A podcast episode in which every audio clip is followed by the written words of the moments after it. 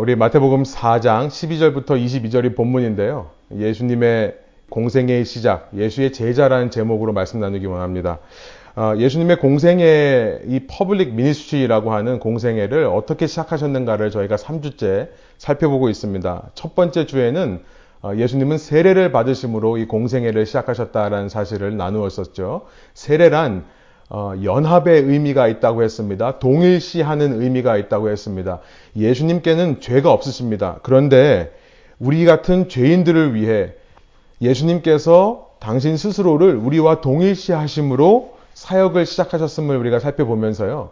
그런 예수님을 믿고 따르는 우리 역시도 우리 주위에 믿음이 없는 사람, 도움이 필요한 사람, 연약한 자들과 우리 자신을 동일시하는 마음을 가져야 된다. 라는 것을 살펴봤었죠. 이것이 사역자로서의 기본 자세라고 말씀을 나눴었습니다. 예수님께서 세례를 받으심을 통해 보여주신 그 회개와 포기라고 하는 이 두 가지 원리로 우리도 살아야 된다는 것을 살펴봤었습니다.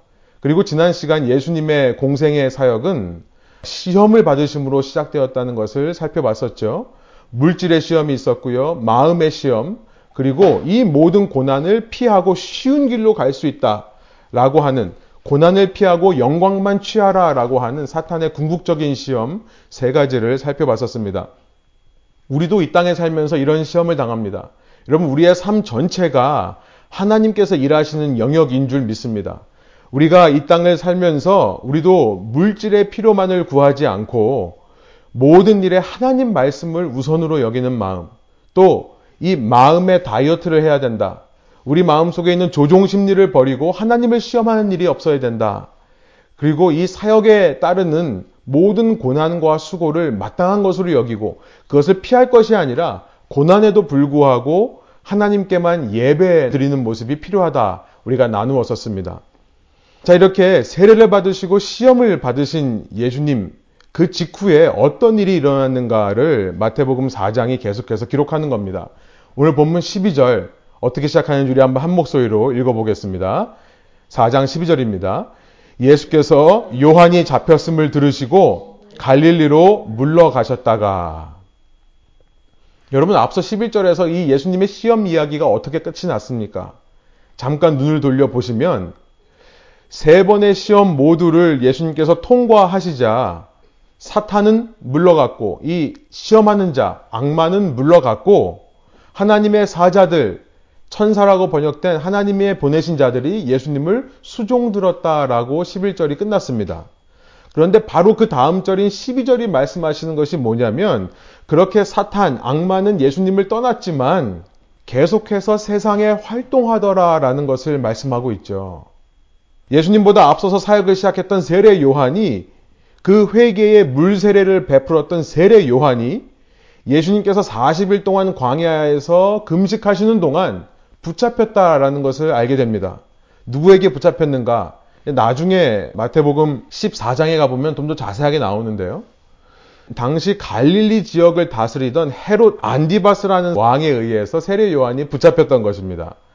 헤롯 안디바스라는 사람은 자신의 아내를 버리고 헤로디아라고 하는 이 배다른 자신의 동생인 빌립 왕의 아내를 취해버립니다. 자신의 아내를 버리고 배다른 동생의 아내를 자기 아내로 맞은 거예요.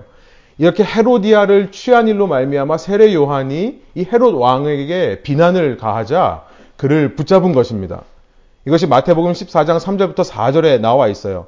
여러분 세례 요한을 잡아들였다는 것은 예수님께도 큰 위협이 되는 일입니다. 왜냐하면 세례 요한의 사역이 무엇이었습니까? 바로 예수님을 소개하는 사역을 했던 거죠. 세례 요한은 예수님의 길을 예비하던 자였습니다. 이 세례 요한을 잡았다면 그 다음 차례는 예수님일 거다라는 것을 알게 되는 것이죠. 그래서 예수님은 유대 광야에서 40일 동안을 금식하시며 지내신 후에 세례 요한이 붙잡혔다는 소식을 듣고 갈릴리로 올라가셨다가 그 위협으로 인해 갈릴리에서 가장 갈릴리의 북쪽에 해당하는 가버나움 이 스불론과 납달리 지역 해변가에 가버나움이라는 곳으로 갔다라고 13절이 말씀합니다. 13절이에요.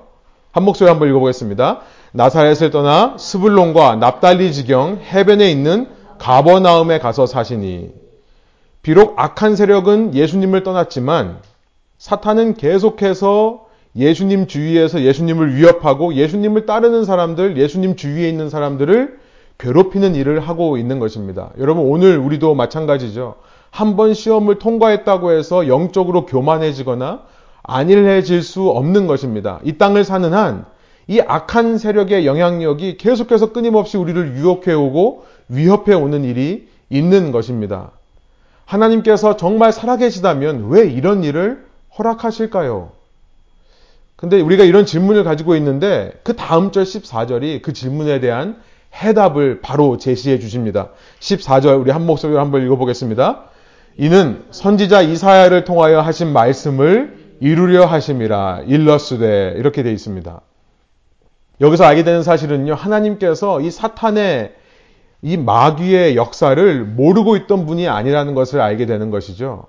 하나님은 아시면서도 그 활동을 허락하시더라. 그래서 겉으로 보기에는 예수님이 그 사탄의 위협에 쫓겨서 도망하는 것처럼 보이지만 그 위협 때문에 갈릴리 북부 호수 그, 그 북쪽에 있는 가버나움에 가서 숨어 계시는 것처럼 보이지만요. 여러분 생각해 보십시오.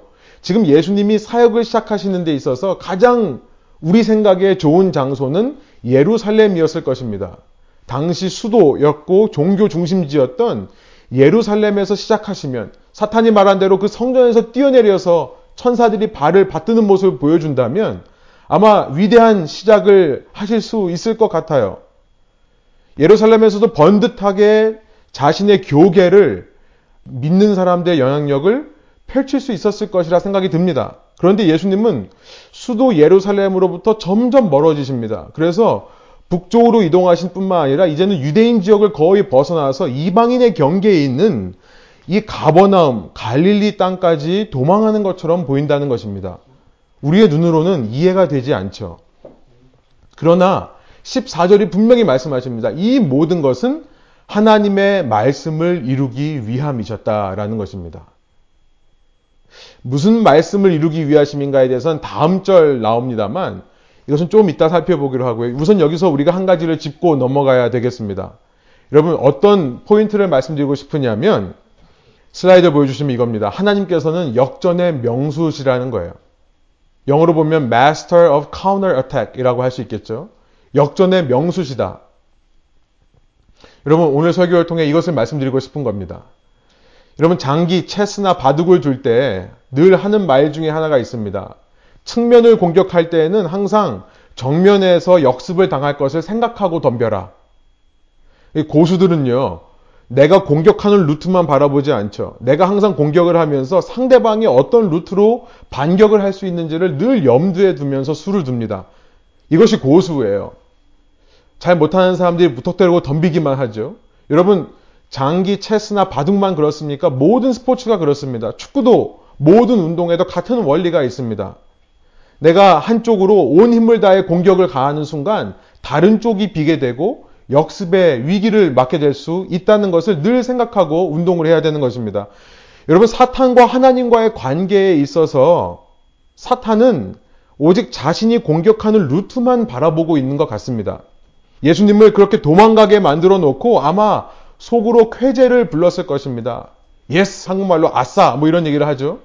대표적인 사건이 십자가 사건이 아닙니까?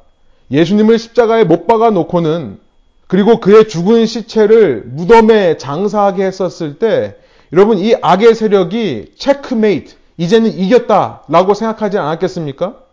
그런데 하나님께서는 역전의 명수시라는 거예요. Master of Counterattack.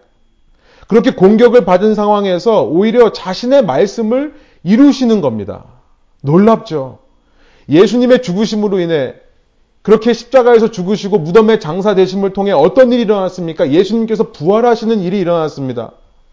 잠자는 자들의 첫 열매가 되셔서 십자가에서 인류의 모든 죄를 사하셨을 뿐만 아니라 부활하심을 통해 그 모든 인류의 죄의 결과인 그래서 모든 인류가 한 번씩은 맛봐야 되는 사망을 이기신 거예요.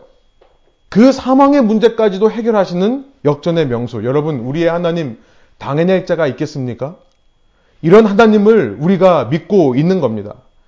그렇기 때문에 여기서 짚고 넘어가고 싶은 것은 여러분, 혹시 여러분의 삶에 오늘 시험과 고난이 있으시다면, 여러분 삶에 어려운 일들이 다가오신다면, 때로 여러분들이 그 시험을 당당하게 맞서 싸우기도 하고 이겨내기도 하지만 많은 경우 그 시험에 져서 고난에 위협되고 위축되어서 마치 도망치는 듯이 삶을 살고 있다면 여러분 그 상황 속에서 중요한 것은 여러분만 흔들리지 않으면 된다는 사실을 알게 되는 겁니다.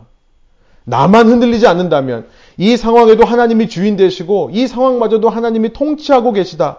이 상황은 지금 보기에는 실패처럼 보이지만 지금 보이기에는 한 걸음 물러나는 것처럼 보이지만 훗날 주권자 대신 역전의 명수이신 하나님에 의해 선으로 활용될 수 있고 하나님은 이 상황마저도 선으로 바꾸실 역전의 명수라는 이 믿음의 고백을 흔들리지 않고 여러분이 들으실 수 있다면 이 고난당하는 시간도 주님 안에서 의미 있는 시간이 될 거라는 것입니다. 여러분 이것이 오늘 저와 여러분에게 주님께서 이 말씀을 통해 주시는 메시지라 생각합니다. 역전의 명수이신 하나님께서는 사탄의 계속되는 위협조차 자신의 말씀을 이루는 도구로 사용하시더라. 이것을 마음에 새기시기를 원하는 거예요. 자, 그렇다면 이제 그렇게 해서 이루신 그 말씀의 내용이 무엇인지를 한번 살펴보겠습니다. 15절, 16절이에요. 우리 한번 한 목소리로 15절, 16절 한번 읽어보겠습니다. 어떤 말씀을 이루셨는가?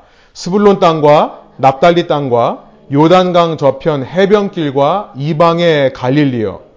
흑암에 앉은 백성이 큰 빛을 보았고 사망과 땅과 그늘에 앉은 자들에게 빛이 빛이었도다 하였느니라. 15절 16절은 이사야서 9장 1절부터 2절을 그대로 인용한 겁니다. 과거 이스라엘에게 있어서 스불론, 납달리라고 하는 땅은 치욕스러운 곳이었습니다. 스불론은 이 납달리라는 지역의 남쪽에 위치하고 있고요.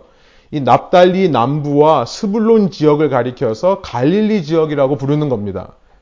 그런데 주전 722년 이 지역에 어떤 일이 있었냐면 북이스라엘이 아시리아라는 대강국에 의해서 멸망되고 남아있는 사람들이 그 아시리아의 포로로 잡혀갈 때 그때 이곳으로부터 이 갈릴리 지역으로부터 스불론 납달리 땅으로부터 포로들이 끌려갔던 것이 기록되어 있습니다.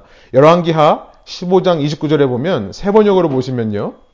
바로 그 지명들이 나와 있죠. 시간 관계상 읽지는 않겠습니다. 노란 글씨로 하이라이트된 갈릴리와 납달리 지역을 확인하시기 바랍니다. 그렇기 때문에 이 납달리, 갈릴리, 스불론 땅이라고 하면 치욕스러운 곳이라는 인식이 있었던 것입니다. 이 지금 이 15절, 16절이 이사야서 9장 1절부터 2절을 그대로 인용하고 있다고 했는데요. 이사야서 9장 1절 그 바로 앞절에 있는 것이 8장 맨 마지막 절 22절입니다. 그 땅을 가리켜서 이사야서 8장 22절이 이렇게 묘사합니다. 그 땅을 가리켜서 뭐라고 하냐면요. 고통과 흑암과 무서운 절망뿐인 땅이다. 라고 말씀하고 있다는 거예요. 지금 이사야서 8장 22절, 8장의 맨 마지막에서 선지자 이사야는 북이스라엘의 멸망을 예언하고 있는 것입니다. 그렇게 하나님을 불순종한 백성이 바로 이 땅에로부터 포로로 잡혀갈 거다라는 것을 예언하고 있는 거예요. 이스라엘에게 있어서 스불론 납달리 땅은 고통과 흑암과 절망의 땅이었던 것입니다. 그런데 이사야 8장 마지막에서 그 고통과 절망과 흑암의 땅이었던 그 땅이 바로 다음 절 9장 1절부터 2절로 오면 완전히 달라져 있는 것을 알게 되는 것이죠. 이사야서 9장 1절부터 2절 한번 보여주세요. 우리가 이미 15절 16절을 읽었던 말씀이기 때문에 다시 읽지 않겠습니다만 1절을 보여주시고 다음 슬라이드 2절을 보여주시면 똑같은 말씀이라는 것을 알게 되실 겁니다. 어떻게 그렇게 치욕스러운 땅이 영화로운 땅으로 변화될 수 있었을까요? 이사야서 9장을 계속 읽어보면 단 한 가지 이유 때문이라는 것을 발견합니다. 이사야서 9장 6절이에요. 제가 한번 읽어보겠습니다. 이사야서 9장 6절. 이는 한 아기가 우리에게 낳고 한 아들을 우리에게 주신 바 되었는데 그의 어깨에는 정사를 메었고 그의 이름은 기묘자라 모사라 전능하신 하나님이라 영존하시는 아버지라 평강의 왕이라 할 것입니다. 7절 그 정사와 평강의 더함이 무궁하며 또 다윗의 왕자와 그의 나라에 군림하여 그 나라를 굳게 세우고 지금 이후로 영원히 정의와 공의로 그것을 보존하실 것이라 만군의 여호와의 열심히 이를 이루시리라 이렇게 돼 있어요. 한 아기가 낳다. 앞서 이사야서 7장 14절에서 그 아기의 이름을 임마누엘이라고 했습니다. 그 임마누엘이라는 아기, 그 아기가 태어나서 바로 이 갈릴리라고 하는 고통과 흑암, 절망뿐인 땅에 자신의 영원한 다윗 왕국을 건축하고 그것이 영원히 견고하게 서 있을 것이기 때문에 이 땅이 한순간에 고통의 땅에서 영광의 땅으로 변화되게 된다는 것을 지금 이사야가 말씀하고 있는 겁니다. 여러분, 이스라엘 역사에 이 일이 언제 일어났습니까?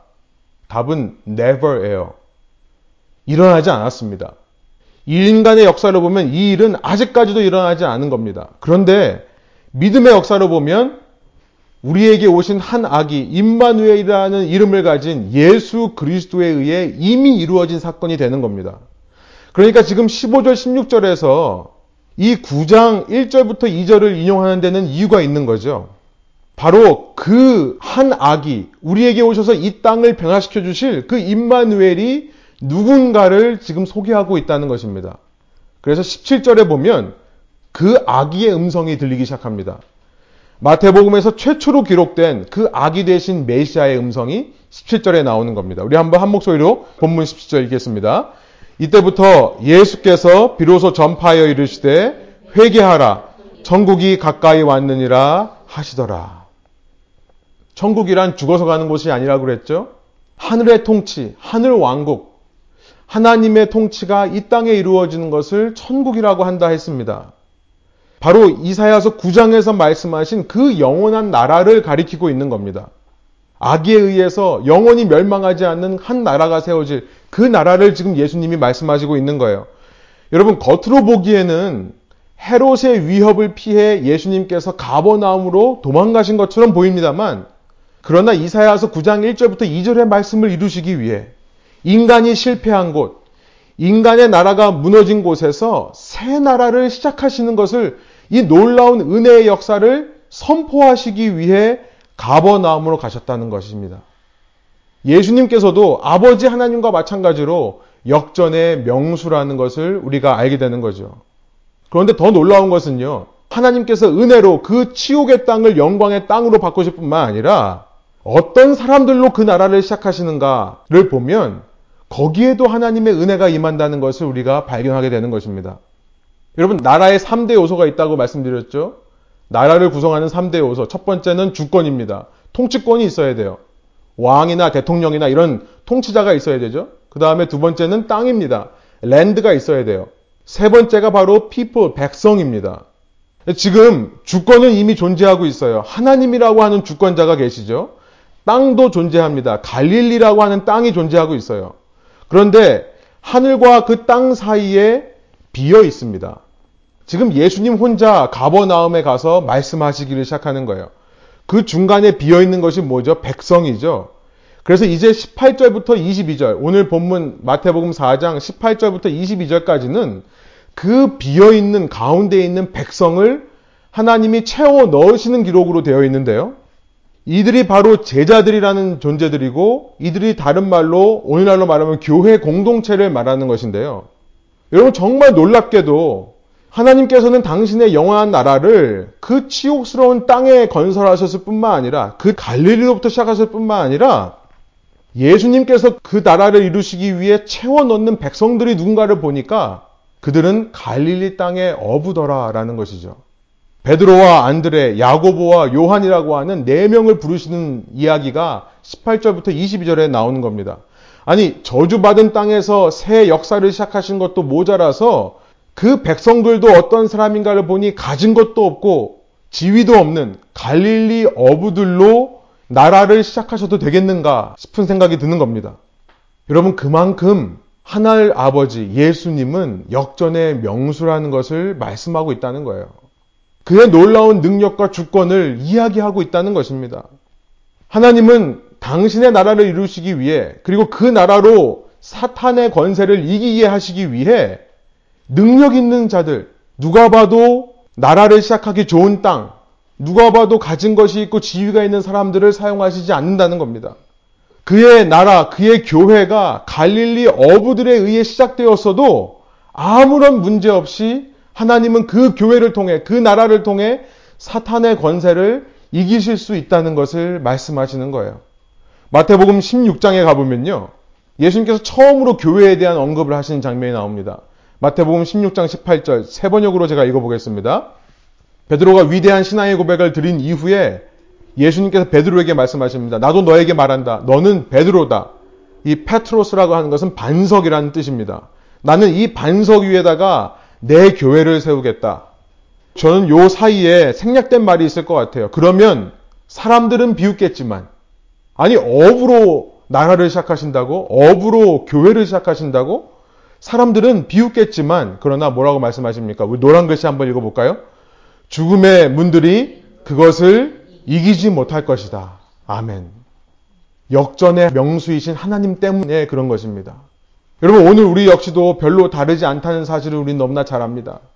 고린도 전서 1장에 보면 사도 바울이 고린도 교회 교인들을 향해 이렇게 말하는 것이 기록되어 있습니다. 고린도 전서 1장 26절이에요. 형제자매 여러분, 여러분이 부르심을 받을 때에 그 처지가 어떠하였는지 생각하여 보십시오. 육신의 기준으로 보아서 지혜 있는 사람이 많지 않고 권력 있는 사람이 많지 않고 가문이 훌륭한 사람이 많지 않았습니다. 나름대로 지혜가 있다고 생각하는 사람들, 나름대로 권력이 있고 나름대로 좋은 교육을 받은 사람들이 고린도에 왜 없었겠습니까? 고린도라는 당시 유명한 항구 도시, 그 부유한 도시 속에서 나름 잘 나가는 사람들이 있었을 것입니다. 나름 나는 무언가를 이루었다라고 말할 수 있는 사람들이 있을 거예요. 그러나 사도 바울은 예수 그리스도 앞에서 부른받은 자의 조건을 상기시키는 겁니다. 예수님께서는 어떤 사람을 부르시는가? 그 조건에 대해 상기하는 겁니다. 그 조건은 한 가지예요. nothing입니다. 아무것도 없는 거예요. 교회는 이런 사람들의 공동체가 된다는 것이죠. 교회가 가진 것이 많고 능력이 많고 자원이 많고 위대한 이름을 날리는 사람들이 모여서 세상에 위대한 일을 이뤄낼 수 있는 것이 아니라는 것이죠. 한 가지 조건은 필요합니다. 그것은 뭐냐면 오늘 본문 이 공생애를 시작하시는 예수님의 모습을 통해 우리에게 보여주시기 원하시는 사역의 원리인데요. 한 가지 필요한 것이 있다고 한다면 능력이 아닙니다. 자원이 아닙니다. 명성과 부와 권력이 아닙니다. 그것은 그 예수님, 그럼에도 불구하고 나를 불러주신, 나 같은 존재를 불러주신 예수님께 내 삶을 완전히 드리는 헌신만 있으면 되는 것입니다. 나는 안 돼요. 나는 가진 게 없어요. 나는 능력도 힘도 없어요. 라고 말하는 것은 결코 겸손이 아니라 불신앙이라는 사실을 알게 되는 것이죠. 예수님을 믿고 예수님의 사역을 하는 기본 원리를 오해하고 있다는 사실을 깨닫게 되는 것입니다. 이제 18절부터 22절까지 보여주는 그 원리가 바로 주님의 부르심에 대한 전적인 순종입니다. 18절부터 22절 한번 한 목소리로 읽어보겠습니다. 갈릴리 해변에 다니시다가 두 형제 곧 베드로라 하는 시몬과 그의 형제 안드레가 바다에 그물 던지는 것을 보시니 그들은 어부라 말씀하시되 나를 따라오라 내가 너희를 사람을 낚는 어부가 되게 하리라 하시니 그들이 곧 그물을 버려두고 예수를 따르니라 거기서 더 가시다가 다른 두 형제 곧 세베대의 아들 야고보와 그의 형제 요한이 그의 아버지 세베대와 함께 배에서 그물 깁는 것을 보시고 부르시니 그들이 곧 배와 아버지를 버려두고 예수를 따르니라. 아멘. 여기 보면요. 예수님의 부르심에 대한 제자들의 반응이 곧이라고 되어 있습니다. immediately. 즉각적인 반응이었다는 것. 똑같은 표현이 반복되고 있죠. 곧 버리고 따르니라. 20절, 22절. 곧 버리고 따르니라. 두 번 반복되어 있는 겁니다. 그들은 우리보다 상대적으로 가진 것이 없었기 때문에 이렇게 쉽게 예수님을 따를 수 있었던 것일까요? 아니요. 여러분 자세히 보면 그들은 배가 있었습니다. 그들은 그물도 있었습니다. 그들은 섬겨야 될 아버지도 있었습니다. 그 모든 것들을 버려두고 예수님을 따랐다는 것은 실제로 그들을 다 버렸다는 의미가 아니에요. 후에도 우리는 복음서를 읽어보면 이들이 계속해서 배를 소유하고 있었다는 사실을 알게 됩니다. 이들이 계속해서 그 부모들과 관계를 유지해서요. 베드로의 어머니, 장모, 또 이 세베대 아들 야고보와 요한의 어머니가 이야기에 등장을 합니다. 다 버린 것이 아니라 소유가 있었고 가족이 있었지만 그 모든 것보다 예수님을 제일 우선순위에 두었다는 말로 이해해야 할 것입니다. Top priority. 예수님을 우선순위에 두었다는 것. 주님의 사역을 내 삶의 최우선으로 삼았다는 것. 여러분, 오늘 우리에게 이런 결단이 있습니까? 혹시라도 내가 무언가를 이룬 사람이기 때문에라는 생각으로 주님 앞에 주님의 부르심에 완전히 순종하지 못하는 모습이 있지는 않습니까? 내가 nothing인데도 주님께서 나를 불러주셨다고 생각을 한다면 여러분 우리도 이런 반응을 보일 것입니다. 모든 것 다 젖혀주고 나를 불러주신 주님 앞에 내 최고의 것을 드릴 거예요. 여러분 예수님을 따른다고 해서 이전과는 완전히 다른 삶을 사는 것을 의미하지도 않습니다. 이 본문을 자세히 읽어보면요. 마치 예수의 제자가 되는 것은 내가 하던 일을 다 팽개치고 완전히 새로운 길로 나가야 되는 것처럼 오해하기 쉽습니다. 그러니까 사업하는 사람은 사업을 정리하고 학교 공부하는 사람은 공부를 정리하고 전부 신학교 가서 목회자가 돼야 된다. 그런 얘기를 하는 것은 아니라는 것을 말씀드리고 싶어요. 19절입니다. 19절을 자세히 보시면 예수님은 이 네 명의 제자들의 직업을 계속해서 어부라고 부르시는 것이 놀랍습니다. 그렇죠. 어부였던 그들을 계속해서 어부로 사용하신다는 것을 여러분 기억하시길 바래요. 단지 달라진 것은 낚아 올리는 대상이 달라진 거죠. 이전에는 생선을 잡아 올리던 사람이 이제는 사람을 낚는 어부로 부르심을 받았다는 것입니다. 수년간, 아니 수십 년간 살아온 것을 일순간에 다 버리고 완전히 다른 일을 하라는 게 아닙니다. 예수님은 이 제자들이 해오던 일들을 그대로 사용하실 겁니다. 매일매일 고기를 잡는 일은 안 하겠지만 그 어부라는 직업을 가지며 매일매일 그 고된 일을 하루도 빼지 않고 성실히 나갔던 그 성실함을 사용하실 거예요. 물고기의 때를 기다릴 줄 아는 고기가 몰려드는 시기까지 참고 인내할 줄 아는 그들의 인내심을 사용하실 겁니다. 고기를 유도해낼 수 있는 그물로 집어넣을 수 있는 지혜를 사역을 위해 복음 전도를 위해 그대로 사용하실 거예요. 여러분 주님을 향한 헌신은요. 우리가 할 수 없는 일을 주님께서 시키는 것이 아닙니다. 나에게 맞지 않는 길로 하나님께서 우리를 푸시해서 밀어 넣는 것도 아닙니다. 이전에는 내가 나 살기 위해, 나 먹고 살기 위해 살아온 방식이었다면, 이제는 사람을 살리는 방식으로 내 삶을 살기를 원하신다는 거예요. 주님의 선하신 빛을 이 도시 가운데 비치기 위한 마음을 가지고 살라. 목적이 바뀌는 것이고 주체가 바뀌는 겁니다. 내가 무엇을 위해 직장을 가지고 살아갑니까? 내가 무엇을 위해 공부하고 있습니까? 그 목적이 바뀌는 거고요. 주체가 달라집니다. 이전에는 내 힘만으로 했습니다. 내 능력만으로 했습니다. 그러나 주님이 공급하시는 능력으로 감당하게 되는 겁니다. 여러분 이것이 사역의 기본 자세라는 것을 본문을 통해 말씀하시는 것 같습니다. 이런 마음이 우리에게 회복될 때에만 우리를 통해 진정한 주님의 사역이 이루어지기 시작한다는 거예요. 이것이 예수님께서 공생애를 시작하시며 세운 제자 공동체, 제자들의 모임, 오늘날로 말하면 교회 공동체의 모습이 되어야 된다는 것이죠. 오늘은요, 저희 교회 창립 7주년이 되는 기념주일입니다. 교회를 개척해서 지난 7년이라는 세월을 보내면서 지금까지 주님께서 이 공동체를 위해 하신 크고 작은 일들이 생각이 납니다. 너무나 감사한 일들이 많이 있습니다. 그러나 그보다 앞으로 이 공동체를 통해 주님께서 역사하실 것이 더 기대되는 그런 주일인 것 같습니다. 주님께서 지금까지 해오신 것보다 더 놀라운 일들을 저희 공동체를 통해 이루셨으면 좋겠습니다. 앞으로 주님께서 그렇게 이루실 일을, 일들을 기대하는 마음. 그런데 그 기대하는 마음과 함께 우리에게 필요한 마음 자세가 있습니다. 그것은요, 그 놀라운 일들을 이루시기 위해 주님 더 많은 재정을 보내주십시오. 더 많은 교인을 보내주십시오. 더 많은 자원을 가진, 능력을 가진 일꾼들을 보내주십시오가 아니라는 것입니다. 한 가지 교우님들한테 정말 이 주일날, 창립주일에 간곡히 부탁드리고 싶은 것이 있습니다. 여러분, 지금 우리 상황에서 우리가 할 수 있는 일들을 계획하고 꿈꾸기를 소원하는 것입니다. 개척교회에 어려움이 있습니다. 작은 교회에 어려움이 있습니다. 늘 누군가가 와서 대신 해주기를 바라는 마음이 이 작은 교회, 개척교회에게 큰 것 같습니다.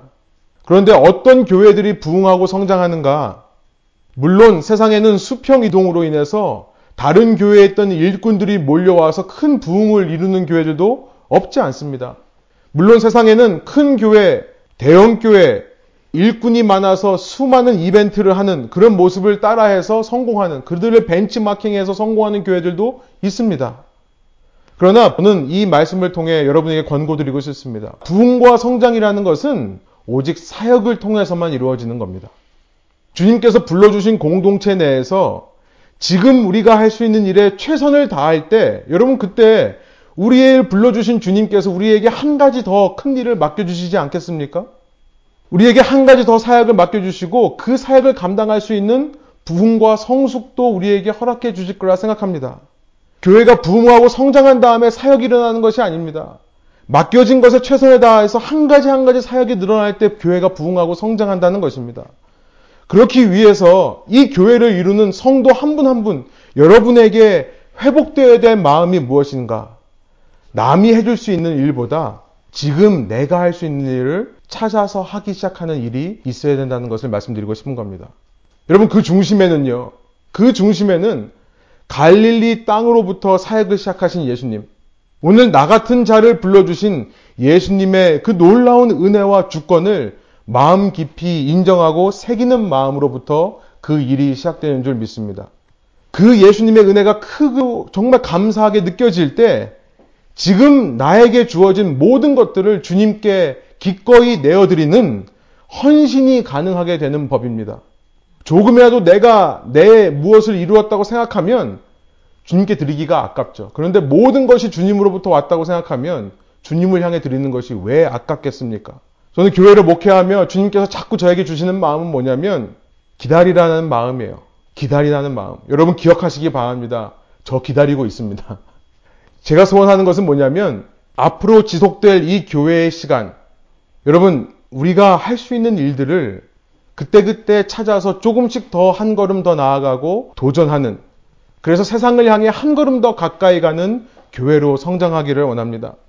이것은 교회를 이루는 우리 각자가 움직여주지 않으면, 헌신해주지 않으면 결코 일어나지 않을 일이라는 것을 말씀의 의지에 선포하고 싶은 겁니다. 다른 데서 누군가가 와서 다른 데서 어떤 자원을 통해서 그렇게 일어난 일이 아니라 이미 우리에게 맡겨주신 것을 우리가 헌신하는 마음으로 섬길 때 가능해진다는 것. 여러분, 3주 동안 우리는 예수님의 공생의 사역의 시작을 생각해 보며 우리가 사역자로서 어떤 마음가짐을 가져야 되는가를 살펴봤습니다. 우리 안에 어떤 사역의 마음이 일어나야 되는지를 살펴봤습니다. 세상과 우리를 동일시하는 마음이 생겨나기를 원합니다. 세상에게 회개하는 모습을 보여줄 수 있는 교회. 세상을 위해 포기할 수 있는 모습을 보여주는 교회. 두 번째로는 어떤 상황에도 불구하고 주님만 예배하는 교회의 모습을 보여주기 원합니다. 물질의 유혹, 마음의 유혹, 고난 없이 영광을 챙기려는 모든 사탄의 궁극적인 유혹을 이겨내고 고난에도 불구하고 하나님만 예배할 수 있는 교회의 모습. 그리고 오늘 마지막 시간 무엇보다 주님의 부르심에 조금의 머뭇거림 없이 주저함 없이 그것이 무엇이든 어디로 인도하시든 예수님만을 따라가겠다라고 헌신하는 고백이 우리 각자의 마음에 회복되기를 소원합니다. 함께 기도하시겠습니다. 하나님 이 시간 말씀을 통해 우리에게 주님께서 이 땅에 교회를 세우신 목적과 의미, 오늘 저를 주님께서 찾아와 주시고 만나 주신 목적과 의미를 다시 한번 마음에 새길 수 있도록 인도해 주시니 감사합니다. 주님 이 땅에 수많은 교회가 있고 수많은 교인이 있지만 오직 내가 무엇을 얻을 수 있는가, 내가 무엇을 공급받을 수 있는가에만 초점을 맞춘 그런 종교인들, 신앙인들이 너무나 많이 있습니다. 주님 소원하옵기로는 저희 공동체가 그런 신앙인들로 부흥하는 공동체가 아니라 작은 숫자가 모인다 할지라도 한두 명이 모인다 할지라도 정말 주님 나를 찾아와 주시고 나를 구원해 주신 그래서 이 치욕의 장소를 영광의 장소로 이 고통과 흑암과 절망의 땅을 주님의 영광의 땅으로 바꿔주신 그 은혜에 감격하며 나같이 가진 것 없고 보잘 것 없는 사람들을 제자로 불러주신 것을 감사해야 하며 작은 것이지만 별로 가진 것 없지만 주님 앞에 이 모든 것을 헌신하는 그런 마음으로 주님 앞에 서는 그런 공동체를 통해 주님께서 역사하실 줄 믿사오니 주님 이 시간 저의 마음 가운데 나를 구원해 주신 나를 주님의 백성 삼아 주신 나를 주님의 몸된 교회 삼아 주신 은혜에 감격하여 우리 자신을 다른 사람이 아니라 내 자신을 드리는 헌신과 결단이 마음이 일어날 수 있도록 주님께서 함께하여 주옵소서.